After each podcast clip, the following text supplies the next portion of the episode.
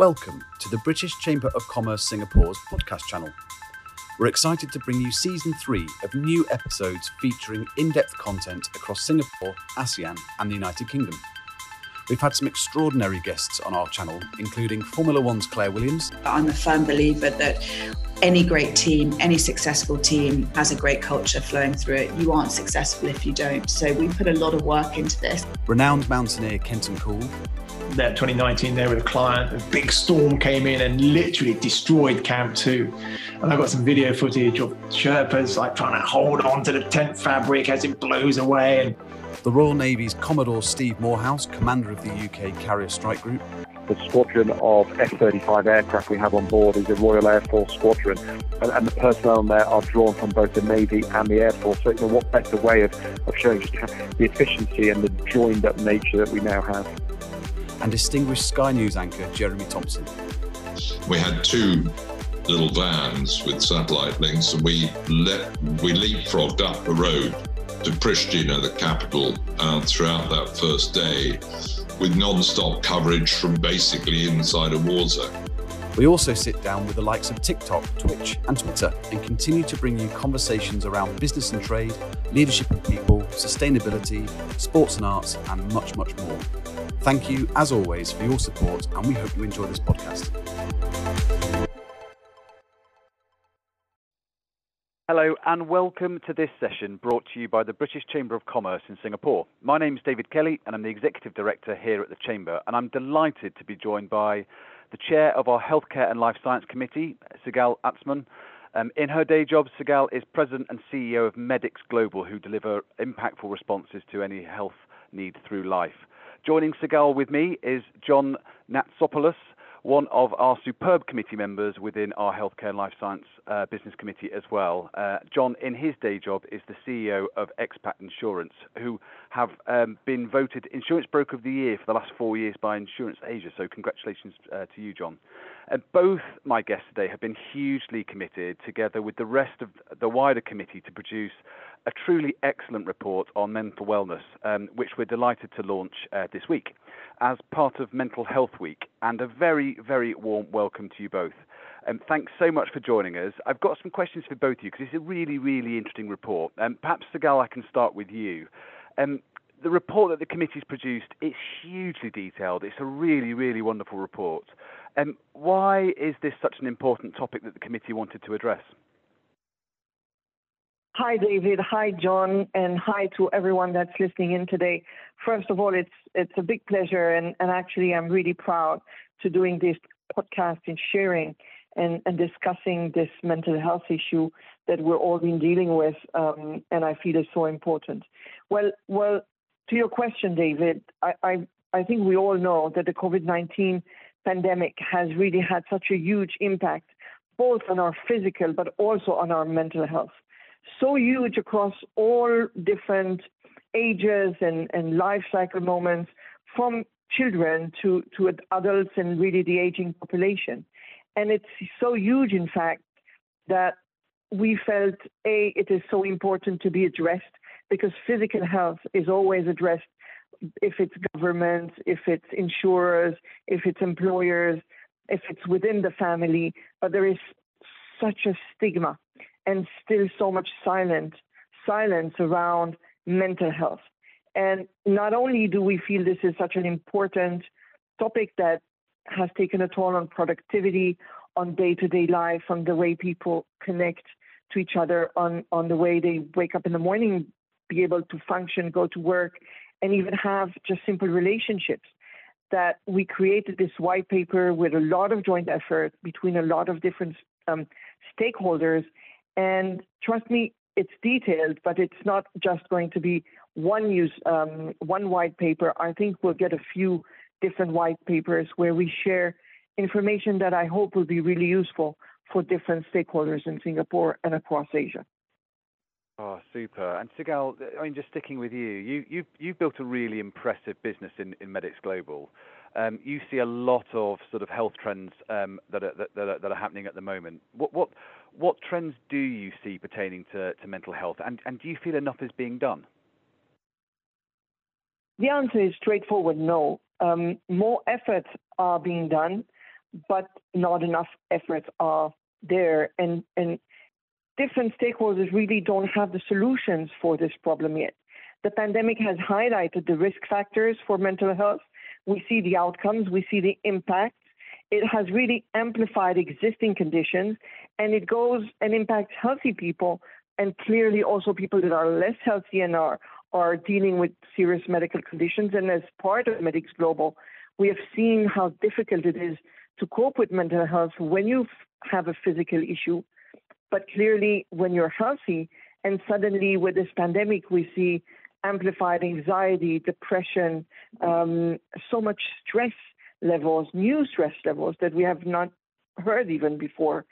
It has become much more complicated to manage. And it demonstrated how, on one side, resilient human beings are, but how they need help. And the help has to come from different players in the market. It has to come through financial support, meaning uh, insurers need to cover way more than what they do today.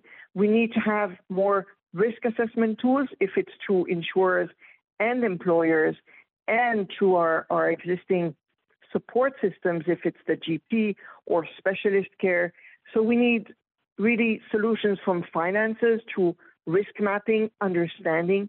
We need education. We need teachers. We need people to speak about it at home, in schools, with early age children, with grown ups, with, with teenagers, and all the way through universities and at work. Why isn't this a topic that is on a regular basis discussed at work? Has this been measured? Is mental health measured on a regular basis within uh, the workforce? And what is what is done by employer by employers for their employees? In my opinion, definitely not enough. And I, I really believe that this white paper gives the tools to understand it better, to talk about it more, and to hopefully drive more action. Oh, super! I mean, you make some really, really interesting points there, Sigal, and and you you mentioned you mentioned finance as well. John, just turning to you, an impressive part of the report covers a sort of one of the missing jigsaw pieces in terms of insurance. What what, what is the current state of play uh, in this regard, and uh, where where are you seeing sort of the gaps in the insurance market to address this? Thank you. Uh, great question, David, and uh, thank you for having me on on this podcast. And hi, Sigal. Nice to be here with you. Um, when it comes to mental health, globally, the insurance sector is playing catch up. As we become more and more aware of the prevalence of mental health issues in the community, we are, we're realising that gaps exist in insurance products and insurance services. Now, let's not be critical of the insurance companies because this is a new area for them. They don't have the data, they don't have the treatment experience to correct, correctly assess the risk and therefore price the premiums. We've been treating cancer for years, we've been treating um, heart disease for years. So that information's there, but insurance companies are playing catch up in trying to get that information together. So, in comparison, there is very little known about mental health. So, so as Siddharth said earlier, one of the biggest hurdles we've got to get over is um, stigma. So, where are the gaps? The gaps exist in, in the early treatment of mental health with counsellors and, and psychologists. They're not seen as medical professionals, so insurance doesn't cover that. Insurance doesn't fully cover the inpatient treatment um, for hospitalisation or pharmaceuticals, and it doesn't adequately cover the treatment post um, hospitalisation and post discharge. So that's where the gaps are, and that's where insurance companies have to catch up and provide much more adequate cover. So, so clearly there there is more to be done, and, and, and thank you. That, that that's that, that's really good insight as well. How how can businesses and the medical insurance market work better together? What, what's what's come out of this report that sort of can help sort of gel the insurance market and businesses together? We could do a whole hour just on this question, David. Uh, but let me let me give you five key points. Firstly, employers have to address the issue of stigma. We've got to start treating mental health the same way we treat physical health and eliminate the ignorance around mental health and improve awareness. secondly, employers should look at their employee benefit plan. What kind of cover, what kind of benefits are they providing? And what we're seeing now more and more employee assistance programs being provided by employers. I have one for our staff, and it is quite cheap. And for $6 per person per week, I provide that early detection and that early cover that's required. Three, employers should introduce things like mental health days. Make people aware that it's okay to have an issue and that they can address it. Include your broker, include your insurer, include a psychologist, but create that environment, that safe environment for people so they can feel comfortable to talk about, about it. Fourth thing they could do is embrace the changes that the government is starting to introduce. Uh, the the task force, the mental wellness task force, has come out with some great recommendations, and the government re recently released its recommendations around what they're going to do. And employers should embrace those recommendations and introduce mental health champions in the workforce. And the, the last thing that employers should do is work with their insurance companies. Look at creating an environment where people will get mental health uh, assessments, mental health screening. This will provide great feedback, anonymous feedback, because there will be no names around it, but great feedback in where the issues are and what an employer can do to help improve that workplace environment. Uh, th- thank John. I really, I really, I really like those five elements around stigma, around a benefit plan, around the uh, mental health days, around um, you know embracing the government changes and, and, and working with your insurer. It sounds like some really, really good, really good practical steps there. Um, a, a sort of a question, question for you both, um, and perhaps I can answer, uh, ask this to Sigal first, but. Men- mental health or mental well-being, it, it is a sensitive topic, isn't it? And many countries, cultures, and indeed businesses do behave differently clearly the committee, uh, our Healthcare and Life Science um, uh, Committee, feels extremely passionate about providing a guide for businesses to support their employees. Um, just picking up some of John's points there as well. What what trends are you both seeing in Singapore and more globally around around businesses providing that support for employees? Perhaps Sigal, I can start with you. Yes, sure. Well, this is exactly what I wanted to add to John's um, important sharings. Is if our listening listeners out there and we all agree that Singapore is a great place to live in um, with a very good quality of life. But if they do think that, oh, well, mental health in Singapore is not a big issue, I would like to shatter that with some data. And if, if I would ask you, and I'll maybe just give the number, what percentage of Singaporeans actually feel emotionally disengaged from their work? And is the level higher than, than in the rest of Southeast Asia? The answer is absolutely. Globally, the number is 79% of people feel emotionally disengaged from work. You wouldn't expect Singapore numbers to be higher, but they are. In Singapore, 87% of people feel emotionally disengaged from their work.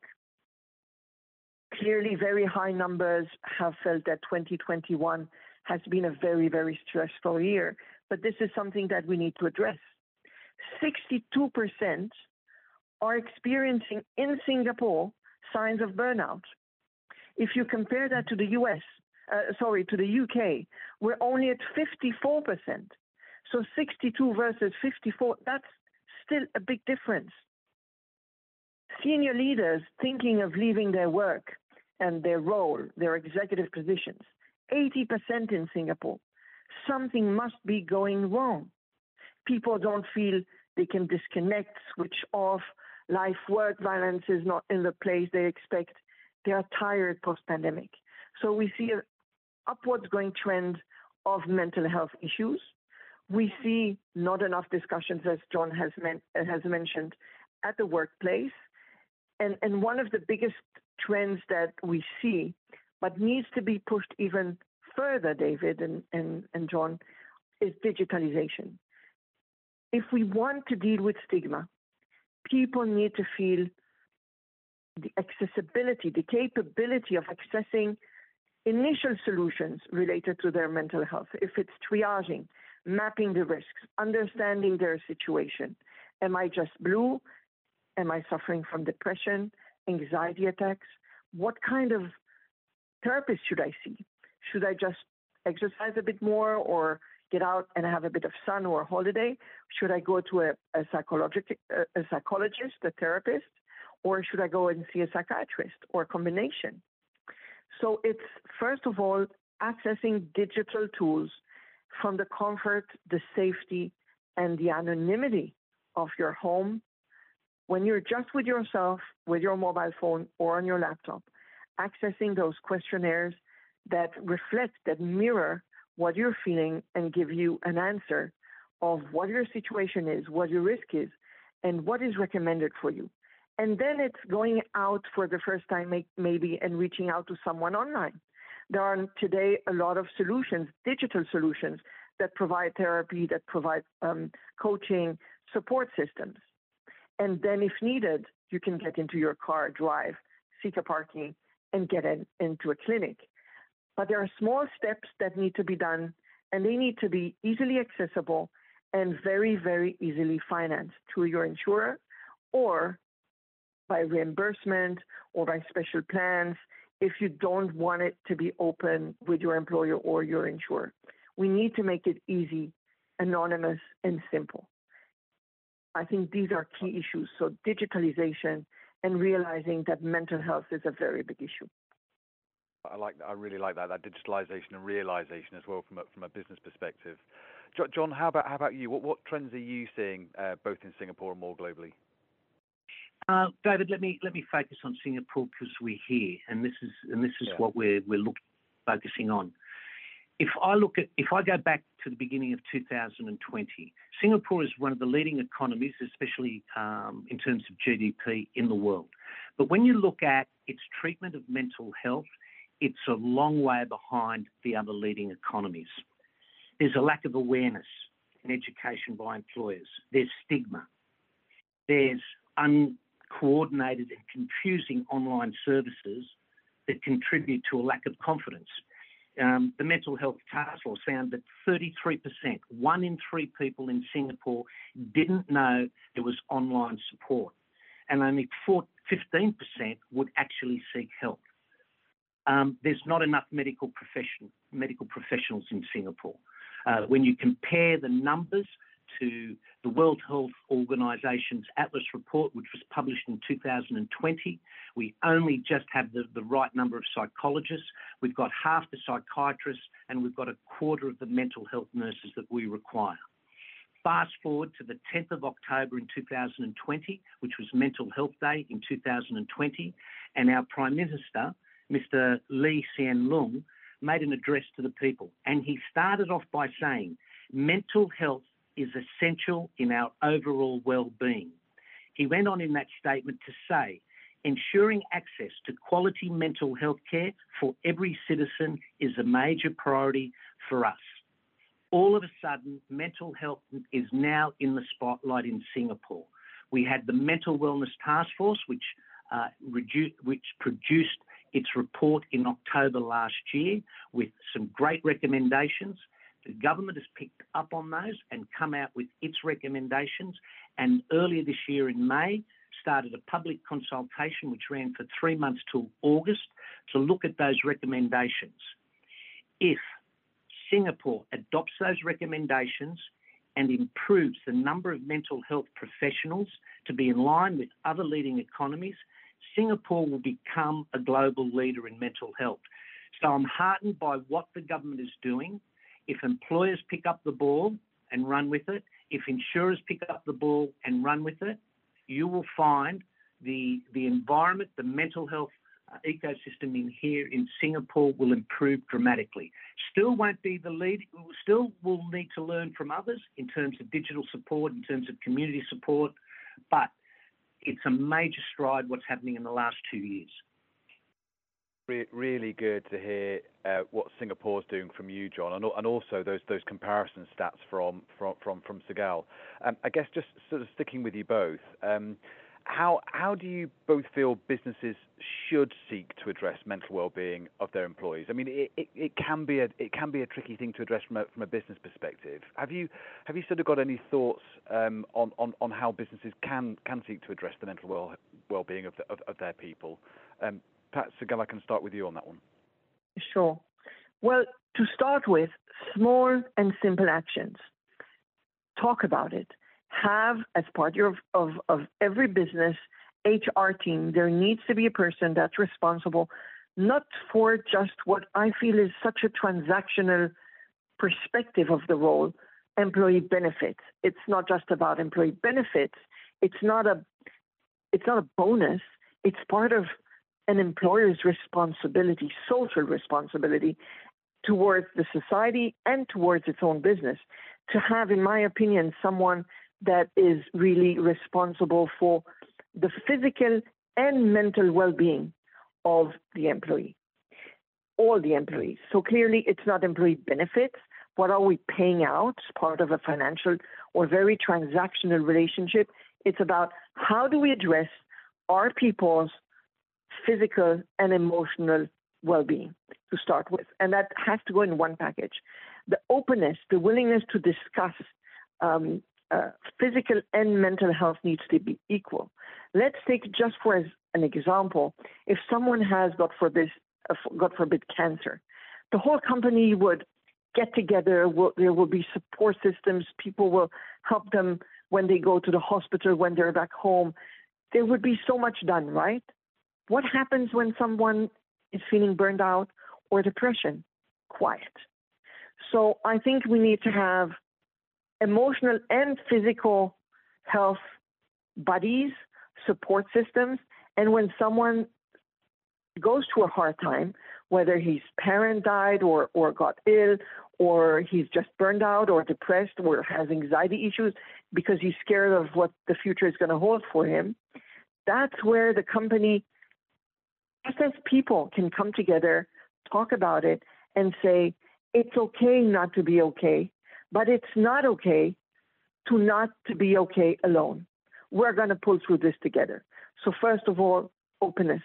Talk about it. It's okay not to be okay. And then we need those support systems um, that enable accessibility, affordability, and quality solutions for mental health. If it's through different wellness activities, if it's through therapy, accessibility, and financing, if it's psychiatry, a combination. And it's about measuring tangible outcomes. It's not just about talking about it and accessibility, it's ex- education, talking about it, accessibility, but also monitoring. How does it work? Is it going well?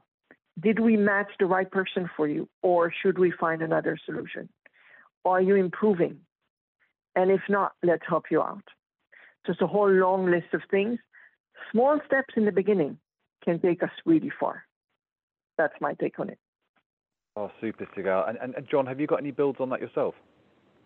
Yeah, um, I'll be quite simple and short. For, for me, for businesses, they should address the issue of mental health head on and be proactive.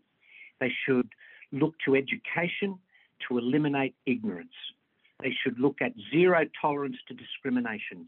one of the beautiful things about Singapore, it does not tolerate discrimination, whether it's gender, religion, or race, and it should be the same thing with mental health. Employers and businesses should review their level of benefits and look to, to include um, employee assistance programs. And finally, employers should be, I said they should be proactive. They should have mental health days. For large employers, mental health weeks. Look at how simple things can alleviate stress. For an example, with one of our clients who had a, a big uh, workplace with gardens, we showed them, we took people on 10 minute walks. They're in their, they're in their work clothes, just slow 10 minute walks around the, the property, stopping to stretch and allowing them to just decompress, get away from their desk, get away from the computer, get away from the phone from five or 10 minutes and just absorb and decompress. Simple things like that go a long way to stopping mental health issues at their infancy before they become major issues. Thank, thank if I may add to that, John, I, I, I fully agree. If I just may add one little thing.